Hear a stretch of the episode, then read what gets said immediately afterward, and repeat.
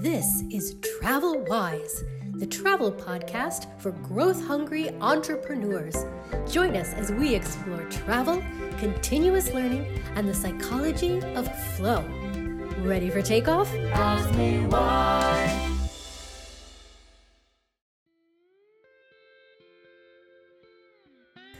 This is a special episode of the Travel Wise podcast.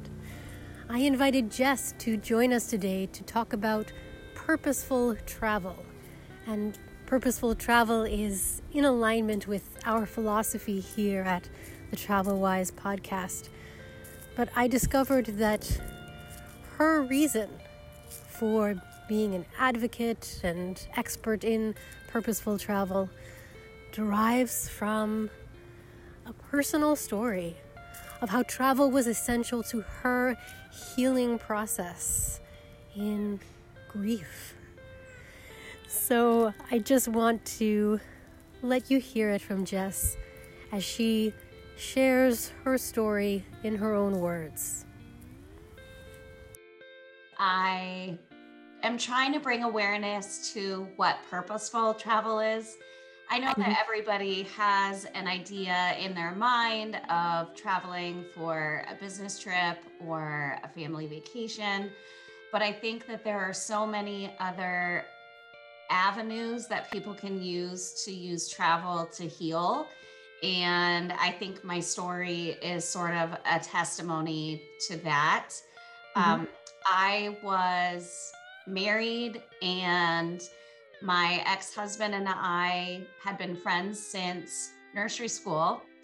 Uh, we got married when I graduated from college, and I was having health problems, and I had had to have my uterus removed when I was 21 due to endometriosis mm-hmm. and adenomyosis, which is sort of it's kind of like endometriosis inside the lining of your uterus. And so it causes internal bleeding and scar tissue and can affect your fertility. And I thought that it was really important for me to have biological children. So I had my uterus out first. And then when I was older, a couple years later, I had my ovaries out. So before I did that, my ex husband and I did an IVF cycle, which is in vitro fertilization. And we froze embryos. And then when I was feeling healthier, we transferred them into his cousin who has had successful pregnancies and she carried um, pregnancy for us. We were actually pregnant with triplets, a little girl and two boys. And unfortunately, early on in the pregnancy, around four months, we lost the little girl. And we wanted to do everything that we could to keep the rest of the pregnancy healthy. So, our carrier was eating healthy, exercising, taking care of herself, Unfortunately, at about six months, she started going into preterm labor. And by the time we got to the hospital, they had done something called a cerclage, which is where they sew up the cervix to prevent the babies from coming out. Um, they also had inverted her. So there was a special hospital bed where um, our carrier laid sort of upside down to defy gravity. And then we also had given um, our twins, Ben and Jack, some steroids to get their lungs more developed. Um, even though medical technology is amazing, um, this had happened in 2006. So next week will be 15 years. Um, mm since all of this had happened, but we were unable to stop the contractions. And um, our carrier went into full labor and delivery and delivered our twins um, at six months gestation. Uh, ben was born first and he was one pound, seven ounces And Jack was born a couple minutes later, and he was one pound, four ounces. Um, we knew that they would not survive. And so we decided against medical intervention. And it was really emotional being in the hospital room with her while she was delivering and dealing with the emotions of this. Um, I took Ben and Jack and took them from their individual blankets and wrapped them together and just held them and loved on them. And they lived for two hours and then they passed away in my arms. And it was heartbreaking. Um, one of the other challenging components of our story, um, which contributes to why travel is so important to me, is um, the nurses didn't handle the situation well as far as removing the twins um, from the hospital room. So uh, I think a lot of people maybe are familiar with um, a big plastic container that you have sidewalk chalk in, or a big container of um, powdered laundry detergent. Basically, the nurse took Ben and Jack, squished them in that plastic container, put the lid on, and walked away and she was not very kind or compassionate about the situation and sort of implied that they were better off dead. Um, so, for a long time, I struggled with post traumatic stress disorder from how the hospital handled the situation. And about, let's see, three, it took me about three years to get to the point where I could do a celebration of life for them. And what I found was there's not a lot out there as far as celebrations of life, funerals for children, and things like that. So I started taking classes on um, becoming sort of what's called a life cycle celebrant and learned about the death process and grieving and decided to write my own service and lead mm-hmm. it. Um, and it was a beautiful event. I did have um, Ben and Jack cremated, um, and I kept their ashes, and I ended up traveling with them to different places that were important to me and spread them. Um, but I also had a marker at the cemetery uh, so it was about two or three years till we had the uh, service at the cemetery. And then I knew that I still wanted to do something else. I mean, I had, I'm from the San Francisco Bay Area. I live in Montana now, but so I spread some of their ashes by the Golden Gate Bridge, uh, which was near ashes that my grandfather, where we had spread his ashes. Uh, I had put some in Hermosa Beach, which is where my best friend and godson live. Um, he actually, his name, um, he goes by Cole, but his name is Benjamin Cole, so named after one of my twins. Mm-hmm. And I knew that I wanted to do something else with the rest of their ashes, but I wasn't ready. I felt that when I was getting rid of all their ashes that I was sort of saying goodbye to them and I wasn't ready to do that. Um, so I was fortunate enough to grow up going to Hawaii every year with my family. There were usually between uh, 10 and 18 of us. So it was my family, my sister, you know, my parents, their siblings, their kids. And it was this wonderful tradition that we had every year and Hawaii was just a really beautiful place. And I always felt really um, at peace there. And I decided that when it had been five years, that it was time um, for me to spread the rest of their ashes. And so I went to Hawaii and I found um, a traditional Hawaiian healer and shaman and we did a traditional ash scattering. So we blew the conch shell and then we paddled out um, to the ocean, and the ashes were um, in a beautiful box with flowers that we kept on the surfboard while we paddled out. And it was a really beautiful experience. I did this by myself. Um, I felt that it was just something that I needed to do for myself. And what I found throughout the process of losing children is that unfortunately, death makes people uncomfortable. And even though I didn't intentionally do anything or say anything to make people feel uncomfortable, they were just naturally uncomfortable around me because they knew the grief that I was going through. And so I was nervous about going on a trip on myself to do something like this. Um, but it proved to me how strong I was and how therapeutic this experience was. And then I looked at Hawaii at a whole different level because not only was it a place that had, you know, provided so many memories growing up, it was a place that I truly felt was home to me because, you know, my children had had their ashes spread there. And that's sort of what started the idea of me traveling for other reasons. Um, I knew that, you know, I'd worked for companies that people would go on corporate business trips or family vacations. Um, but I always felt that for me, you know, you never know what's going to happen and how short life is.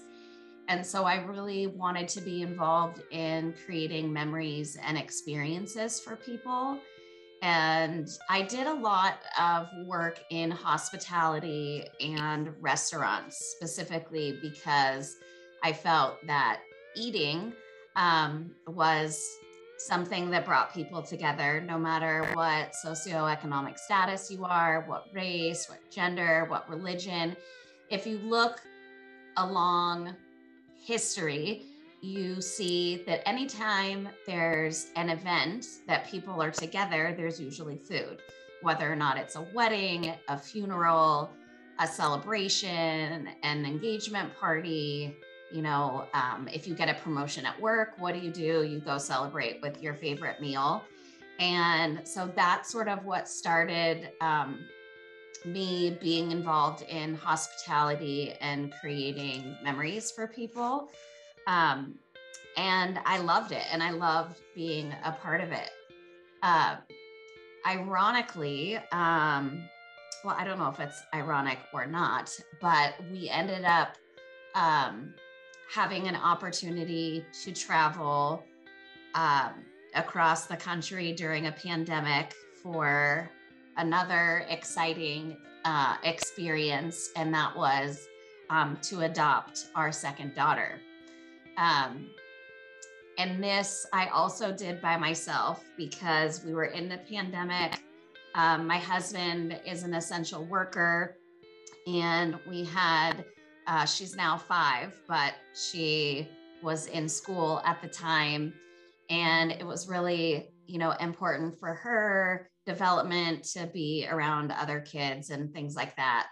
Um, so, we, as I said, we're in Montana and we had decided that you know a couple years ago we decided we wanted to adopt a second child our first daughter is also adopted from birth and the process had been really hard and we had waited you know a couple years and then we had um, two really bad, badly failed adoptions. Um, in the adoption world, that's called disruptions. Uh, basically, we were chosen and spent time with the birth mother. Uh, one of the birth mothers actually didn't let us know that the child was born, and I found out on social media. And when I reached out to her, I had found out that the baby had been born 13 days prior uh, and was born addicted to drugs and in the NICU. And by the time we ended up reaching the birth mother, the baby was going to be discharged. And because the adoption plan uh, didn't get completed because she was using and going into labor earlier than anticipated, um, since there was no adoption plan technically in place, we were not able to foster to adopt across state lines. So, unfortunately, that child ended up in the foster care system and is still there. Um, and then we had another situation with a baby where we were one of two families that were to be chosen. And the birth mom, uh, she had always planned on placing a baby for adoption, um, but she ended up going into labor early, also connected to drug use. And we were called on a Sunday and said we need to give an answer within a half an hour if we want to be presented, and then be prepared to fly to California from Montana the next day to be able to get the baby. And the birth mom had asked her mom to adopt the baby. And her mom said no, was giving her tough love, said, you know, you are using and this isn't the life that we had envisioned for anybody. And we would really like you to pick one of these two families. And basically, the birth mom, she used expletives to her mother, but basically told her to bleep off and that the mom didn't care what happened to the baby and let the baby go into foster care. So you know, to hear that we weren't picked was hard enough as it is, but then to hear that the child was in foster care was really sad to us. Um, so we felt that maybe this was a sign from the universe that we, you know, we have one healthy child and that maybe we're supposed to be one and done. And that was it. And we packed up our nursery, put everything away, and then about a month or two later, we got a call um, from um, basically it was an attorney who worked with uh, an, a consultant, an adoption consultant, and they had heard about our file.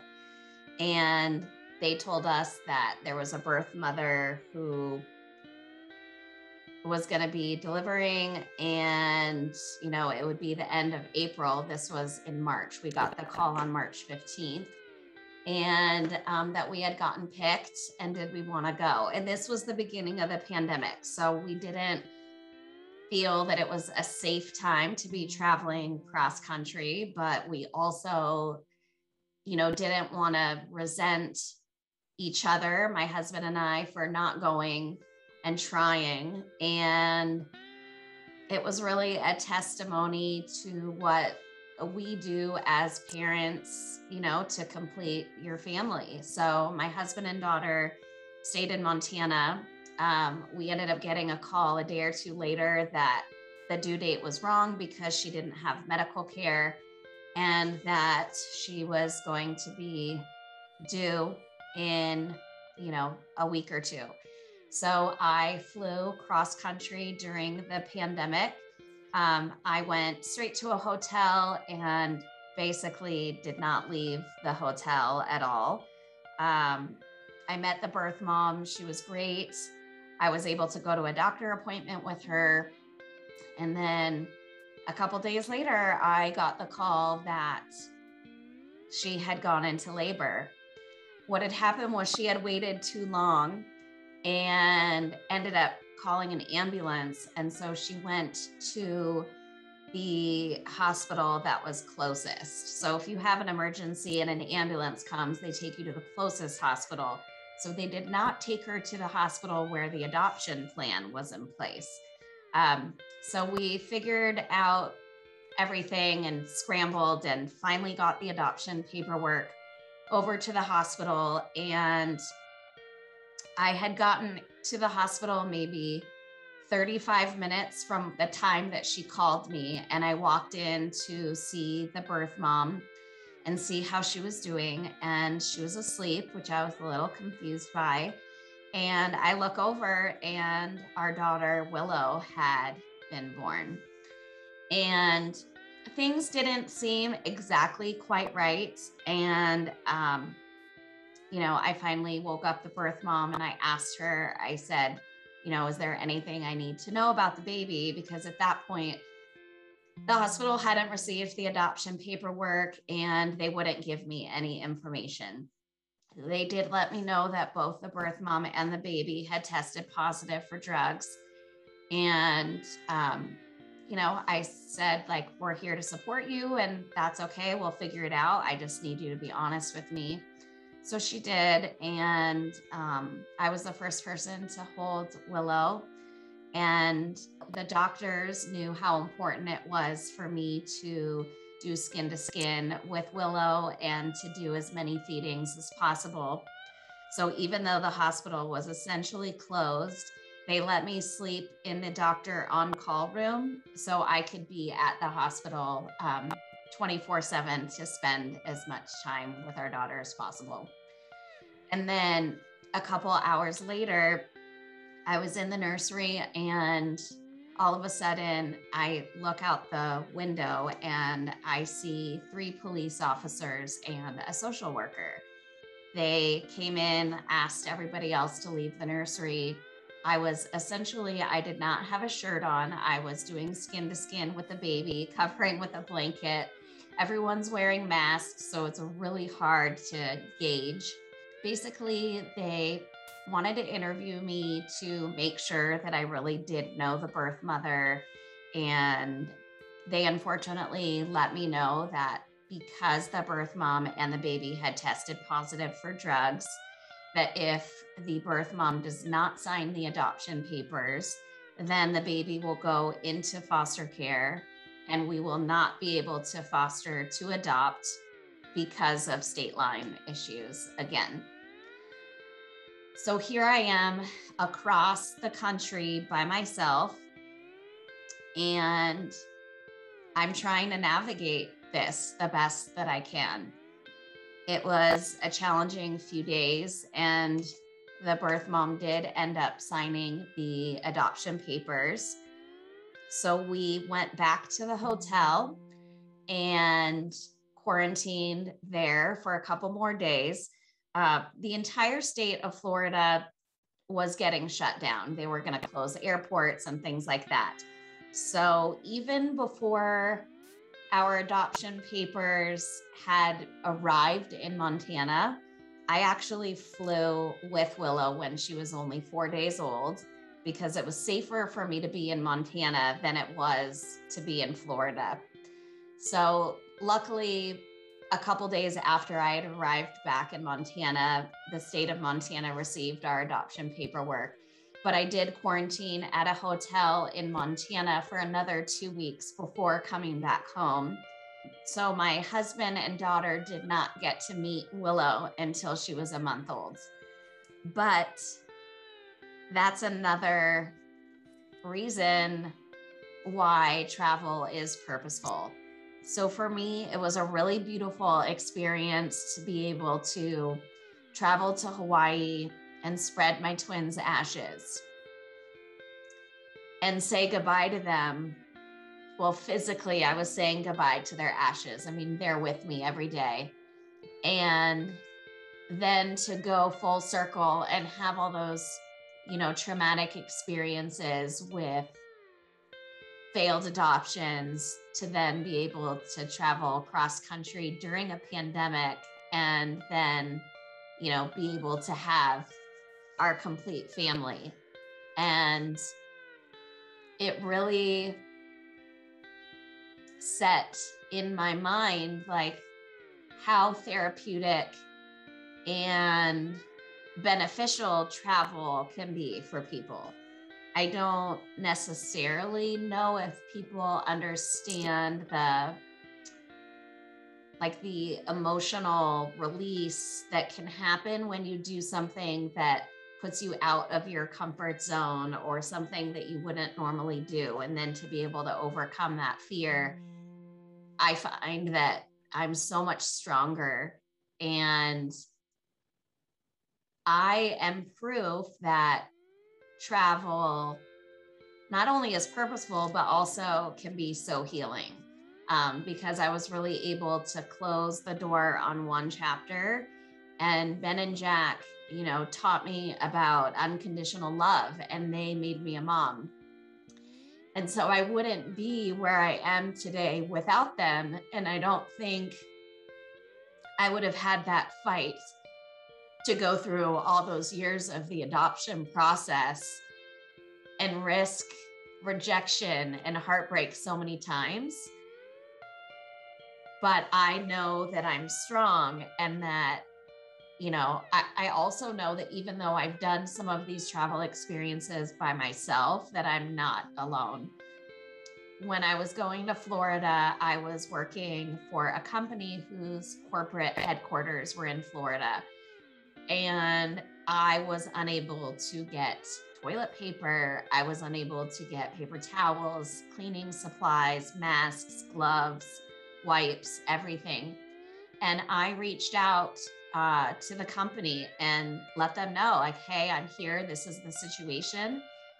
And they reached out to all of the other travel agents that I was, you know, we were all independent business owners, but the corporate office was based there. And the love and the support that I got from people that I had never met was incredible. I had somebody make she sewed masks for all of the nurses and the doctors uh, at the hospital.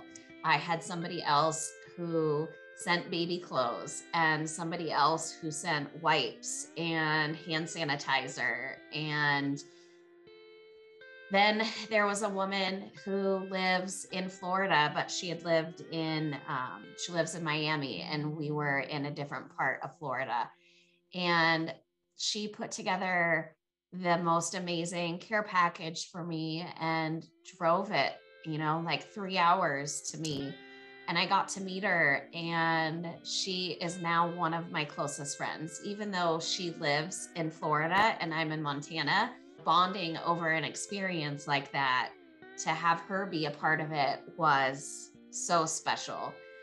And it just reminds me that we all have this strength inside that we can do whatever we set our mind to and that you know the path may be a little bit different but that really anything is possible. And so i definitely look at traveling in such a different light now because it's given me strength and peace and it's made me more compassionate because I understand that people travel for all different reasons and that we all, you know, everyone, no matter where you live or what your background is, we all just want to be happy and experience things together. And, you know, I can do something that's in Montana with somebody that's in another country because of the internet and I can learn about their culture and you know about community and what they're doing. And so I think a lot of times too people think that traveling always costs a lot of money or that you know it's unattainable for a lot of people. I always urge people to take a staycation in their own town. Maybe go to a different cuisine of restaurant that you normally wouldn't eat and you can learn about that culture or in your own home you can watch a youtube video on another country or listen to music from somewhere else so you don't also need to physically necessarily transport yourself somewhere else there's so many ways that we can learn about other cultures and communities just by staying in our own home. You know, I a lot of people were questioning, like, what are you doing traveling right now during a pandemic? And I know a couple of months ago, there was a lot of debate about is the travel industry going to come back and when is it going to come back? That everyone sort of is itching to travel, but is it really safe to do so? Like emotionally, everyone was like, oh, I need to go on a vacation. Oh, I need to go here and do this. But it may not be safe for everybody to travel. I know for myself, I'm immunocompromised. And so Besides going to Florida to adopt our daughter during the pandemic, I did not leave the house. Of course, I'm like itching to travel, but there are ways that I can incorporate other cultures and community without having to leave my house. And so I think I just want to remind people too that like you don't need to have a lot of money to travel somewhere. You know, I could, for example, in Montana drive 30 minutes and go somewhere else and it's completely different geography and or topography. I don't know exactly what I'm trying to say, but you know, I think we're really fortunate that with media and the internet and things like that that we have a lot more at our fingertips. You know, people were doing virtual tours of museums in other countries. So I just want to sort of remind people that, like, it's not unattainable and that there are things that you can do to experience other cultures and really create what you're looking for without even needing to leave your home. So that's sort of like why for me travel is purposeful. And i just want to remind people that the world is big and there's a lot of reasons that we do things. And as long as it's like resonates with you and stays true to you you know then you can do it. Like i was viewed as crazy for like flying to another state to bury my children and do a traditional ash scattering when I'm not even Hawaiian or traveling cross country during a pandemic to adopt a child. I think unless you've lived in somebody else's shoes, it's very easy to judge what somebody else does. But until you go through it, you're the one that knows your truth and you don't have to explain what you're doing to anybody. Thank you. So, can you tell us more for someone who perhaps is going through a really difficult time right now and is thinking about traveling, purposeful traveling as a way to heal? What are the first steps or the process to actually have a, a travel experience that would really meet their individualized needs? How does one go about putting that together? Sure. So, for me, one of the things I did when I was first traveling, let's say, so when I was dealing with the loss of Ben and Jack, I joined international or, you know, just uh, organizations that were supporting mothers who lost their children. Learning about how other cultures or different people handled that made me feel that I wasn't alone. So I chose to then look up, you know, support groups where I was going to be able to meet with other uh, moms who have gone through the same thing and talking to different people around the world. You know, we're all the same and we're all experiencing the same traumatic events. And so to number one, just understand that you're not alone.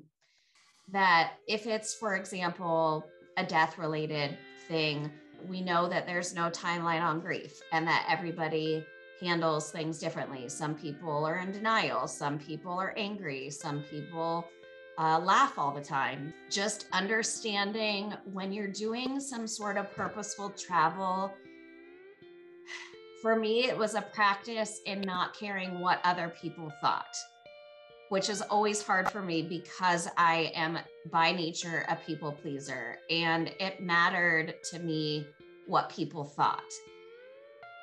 and I also didn't want to keep my mouth shut because I felt that what I was doing could probably help other people as well. So it's personal preference is to whether or not you want to disclose why you're traveling. You know, you may not want to say, I'm going somewhere else to do this. And that's totally up to you. Just honor your body and your mind and know that what you're doing is for yourself and it doesn't matter what other people think. And then I think it's important to just write a pro and con list of what type of experience you're looking for. So I usually do it on a whiteboard, but a lot of people, you know, pen to paper is really therapeutic to write. But I urge people to be really honest if they can, as honest as possible with their pros and cons. And so, what they may think is a pro may be a con to somebody else, but write it down and be matter of fact. And then that will help you navigate what kind of trip you're looking for. You know, do you want to be by yourself? Do you want to be with other people? Do you want to be in a religious environment or do you want to be out in nature? You know, the other cool thing about traveling is that what's peaceful and brings joy to one person may be completely different for somebody else. So for me, I find peace, you know, at the ocean or in nature, in a forest, right? So for me, I love the bamboo forest in Hawaii. But for somebody else, it may be sitting in a church with stained glass, for example. So it's important that you're as honest as possible with what goals you're trying to accomplish. And knowing that I didn't want to pay attention to what other people thought gave me this inner confidence and strength that I didn't know that I had. I love how Jess mentions the inner strength and confidence that emerges because of purposeful travel. It's certainly a theme that we've seen come up again and again here on this show.